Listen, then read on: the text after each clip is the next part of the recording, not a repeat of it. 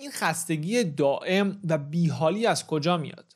چه ارتباطی با کمخونی خستگی و معده وجود داره؟ چرا با اینکه کلی غذای خوب و گوشت مصرف می‌کنیم باز هم کمخونی داریم؟ می‌خوام جواب این سوالات رو و بیشتر در این ویدیو بهتون بدم.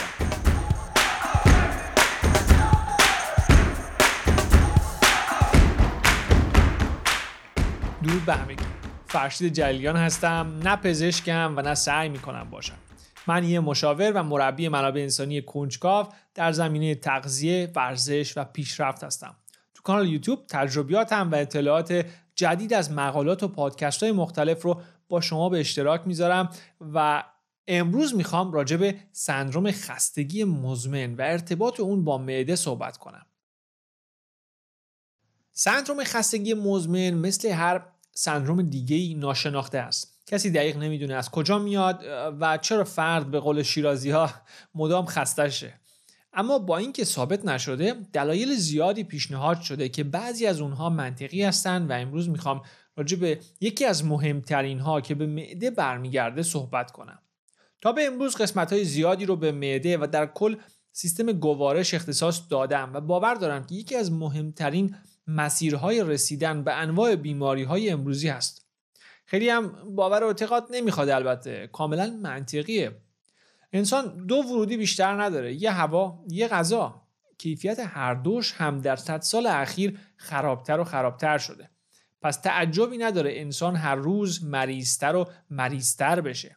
همین میشه که هر روز یه سندروم جدید میاد بیرون که هیچ کس نمی‌دونه چیه و از کجا سر در آورده واکنش عموم پزشکا هم مثل همیشه است. خیلی دنبال ریشه یابی نمیرن. کی وقتشو داره؟ چه علائمی داری عزیزم؟ آها آها. نیم کیلو از این قرص برای این علائمت یک کیلو از این برای بقیه علائمت. در آخر عموم پزشکا به دنبال بهبود علائم فرد یا علائم بیماری هستند نه خود بیماری. در رابطه با سندروم خستگی و در این مورد به خصوص کمخونی یعنی کمبود گلوبول های قرمز خون برای انتقال اکسیژن به سلول ها پزشک برای شما مکمل می نویسه و میگه در خورد و خوراک رعایت کن. اما اگر یه مدت مکمل مصرف کرده باشید می‌دونید که خیلی تاثیر زیادی نداره. از طرفی خیلی از افراد اصلا خورد و خوراک بدی ندارن. گوشت برای مثال مرتب مصرف می‌کنن اما باز هم کمخون هستن.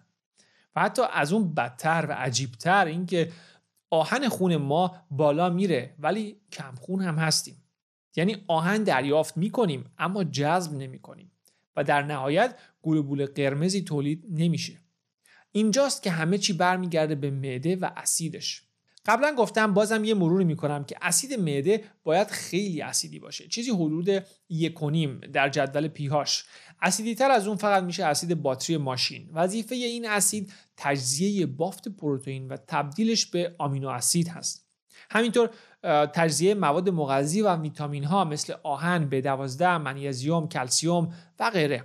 سومی دسته کارش که از همه مهمتره از بین بردن میکروب ها و سمومی که همراه با خوردن وارد معده میشن همین آخری اگر اسید کافی نباشه باعث مشکلاتی میشه مثل سیبو یا به عبارتی رشد بیش از حد باکتری ها در روده کوچیک برخلاف روده بزرگ که پر از باکتری های مختلف هست کوچیکه نباید خیلی باکتری زیادی توش باشه.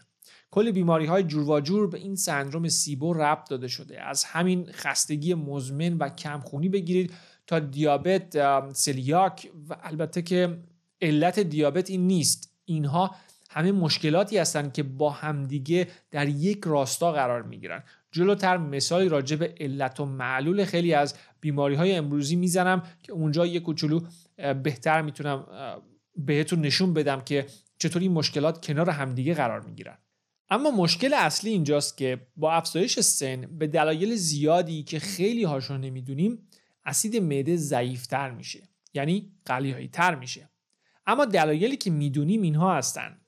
کمکاری تیروئید نمک کم یا بیکیفیت در سبد غذایی پتاسیم یود و زینک کم و تمام این موارد برای تولید اسید معده واجبن. اگر یکی از این مواد نباشه اون محصول نهایی ما یعنی اسید معده با کیفیت لازم درست نمیشه. از طرفی می‌دونیم که برای تجزیه و دریافت ویتامین های سری B و همینطور آهن اسید معده واقعا باید اسیدی باشه. به این صورت که ابتدا اسید معده باید این مواد مغذی رو حسابی تجزیه کنه و بعد جلوتر در خط تولید کارخونه یعنی در روده این مواد جذب خون شده و در نهایت مورد استفاده سلول های بدن قرار بگیرند. اما اگر این آهن به درستی تجزیه نشده باشه چی؟ در این صورت سلول های ما هم نمی‌تونن باهاش کاری بکنن. در نهایت گلبول قرمزی هم درست نمیشه. اینجاست که آهن در خون هست. توی آزمایش خون خودش رو نشون میده. اما فرد باز مشکل کمخونی داره. شنیدید میگن فلانی آهن داره اما مشکل جذب آهن داره. از طرفی می‌دونیم ویتامین هایی مثل B12 هم برای تولید این محصول یعنی گلبول قرمز واجب هستند. وقتی اینم خوب تجزیه و جذب نشه باز در نهایت محصول نهایی ما یعنی گلبول قرمز به درستی و به اندازه کافی تولید نمیشه. یکی دیگه از مسائلی که احتمالا شنیدید ولی علتش رو شاید ندونید برمیگرده به مصرف همزمان مواد غذایی.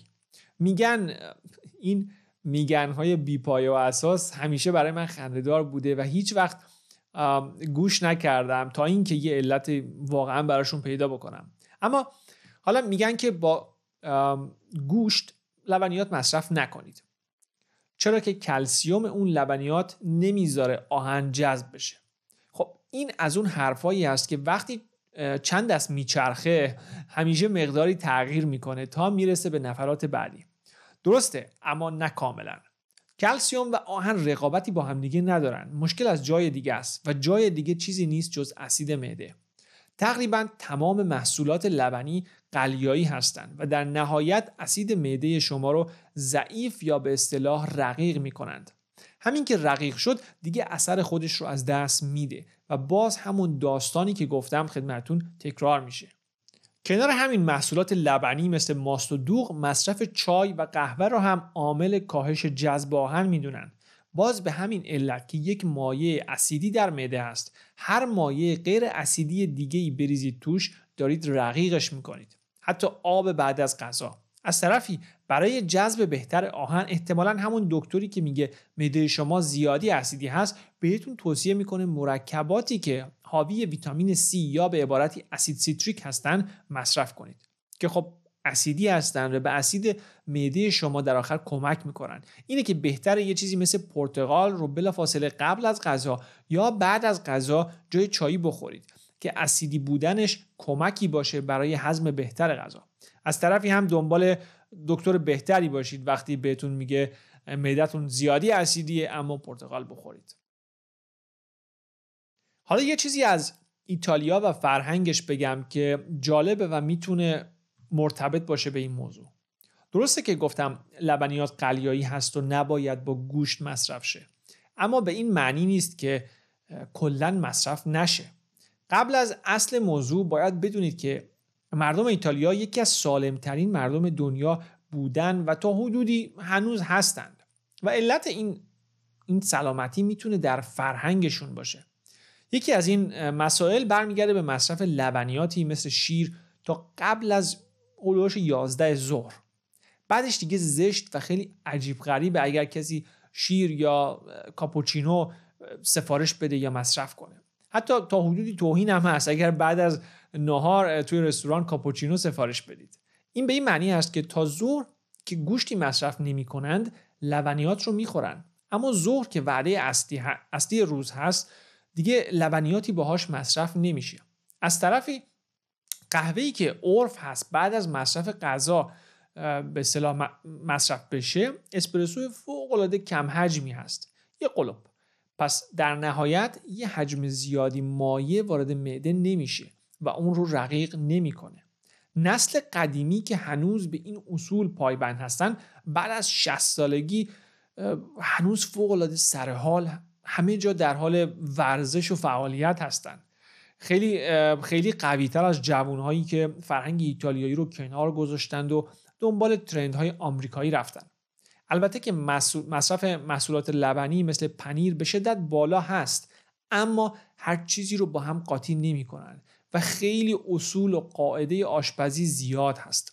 یه جورایی قیمه رو توی ماست نمیریزند.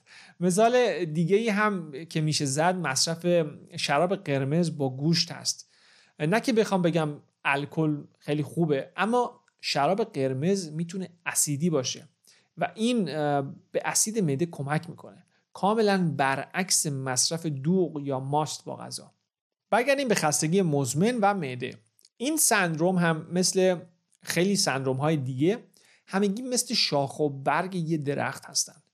اینجا می‌خوام یه مثال براتون بزنم که یه ایده بگیرید. چرا؟ کلی مشکل و بیماری مختلف با هم همزمان میشن و در آن واحد چند تا مریضی رو با هم دیگه داریم. درختی رو فرض کنید که جایی در میاد که نباید در بیاد. برای مثال وسط آشپزخونه وسط خونه. درخت خوبه ولی تو این مورد نیست.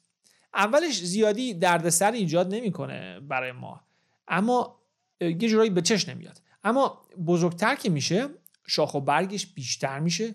هر روز یه شاخش میره تو چشم ما و اذیت می‌کنه. پس میایم اون شاخه رو می‌کنیم. اما خب هی رشد می‌کنه لعنتی. پس فردا یه شاخه دیگه می‌خوره تو سرمون. یکی جلوی پامون میره و ما هر روز خدا سعی می‌کنیم اینو حرس کنیم و راهمون رو باز کنیم. هر کدوم از این شاخه ها یک بیماری هستند. یکیش خستگی یکیش کمخونی یکیش حساسیت پوستی اضافه وزن دیابت و و و تمومی نداره. شما خودتون رو درمان نمی کنید چون مشکل اصلی یعنی درخت هنوز اونجاست. فقط این شاخه ای که امروز رفته توی چشتون رو بریدید. این تحلیل رو به اصطلاح رودکاز یا ریشه یابی مشکل میگن. مشکل شما سر اون شاخه نیست. مشکل شما خود درخت کلیت درخت در وسط آشپزخونه است. پس تا زمانی که اون درخت اونجا باشه شما هر روز خدا یه مشکل خواهید داشت. متاسفانه پزشکی مدرن هم عموما به دنبال به کل به دنبال حرس کردن این شاخ و برگ ها یا به عبارتی رفع علائم بیماری ها افتاده. یه شاخه مثلا اگر خستگی مزمن هست نمیگن برو اسید معدت رو تقویت کن. با کلی قرص و مکمل شاخه رو حرس می‌کنن. حالا زیادی این قسمت رو طولانی نکنم. اما بدونید که خود درخت و ریشه اون مشکل اصلی ما هستند. باید همیشه به دنبال قطع اون ریشه ها یعنی پیدا کردن ریشه مشکلمون باشیم. اینطوری در آن واحد پنج تا شاخه رو با هم دیگه همزمان خوش کردیم. به عبارتی پنج تا مشکل رو حل کردیم. سعی من بر این هست که اینقدر اطلاعات جمع کنم که این درخت رو برای مشکلات شایعی مثل خستگی مزمن، چربی خون بالا، دیابت، کبد چرب و غیره بهتر و بهتر نشون بدم تا متوجه بشیم که احتمالا ریشه خیلی از مشکلات در اصل یک یا دو چیز بیشتر نیست. داستان خستگی مزمن تموم نشده و در قسمت های بعد به نقش استرس، آدرنالین یا گردش خون در خستگی می‌رسیم. ممنون که تا اینجا این ویدیو رو تماشا کردید. اگر فکر می‌کنید این ویدیو می‌تونه برای شخص خاصی مفید باشه حتما برای اون عزیز بفرستید. شاید بهشون کمک کنه. امیدوارم این محتوا براتون مفید باشه و با تنی سالم از دکتر و هزینه های غیر ضروری راهروهای بیمارستان دور بمونید. موفق باشید. تا بعد.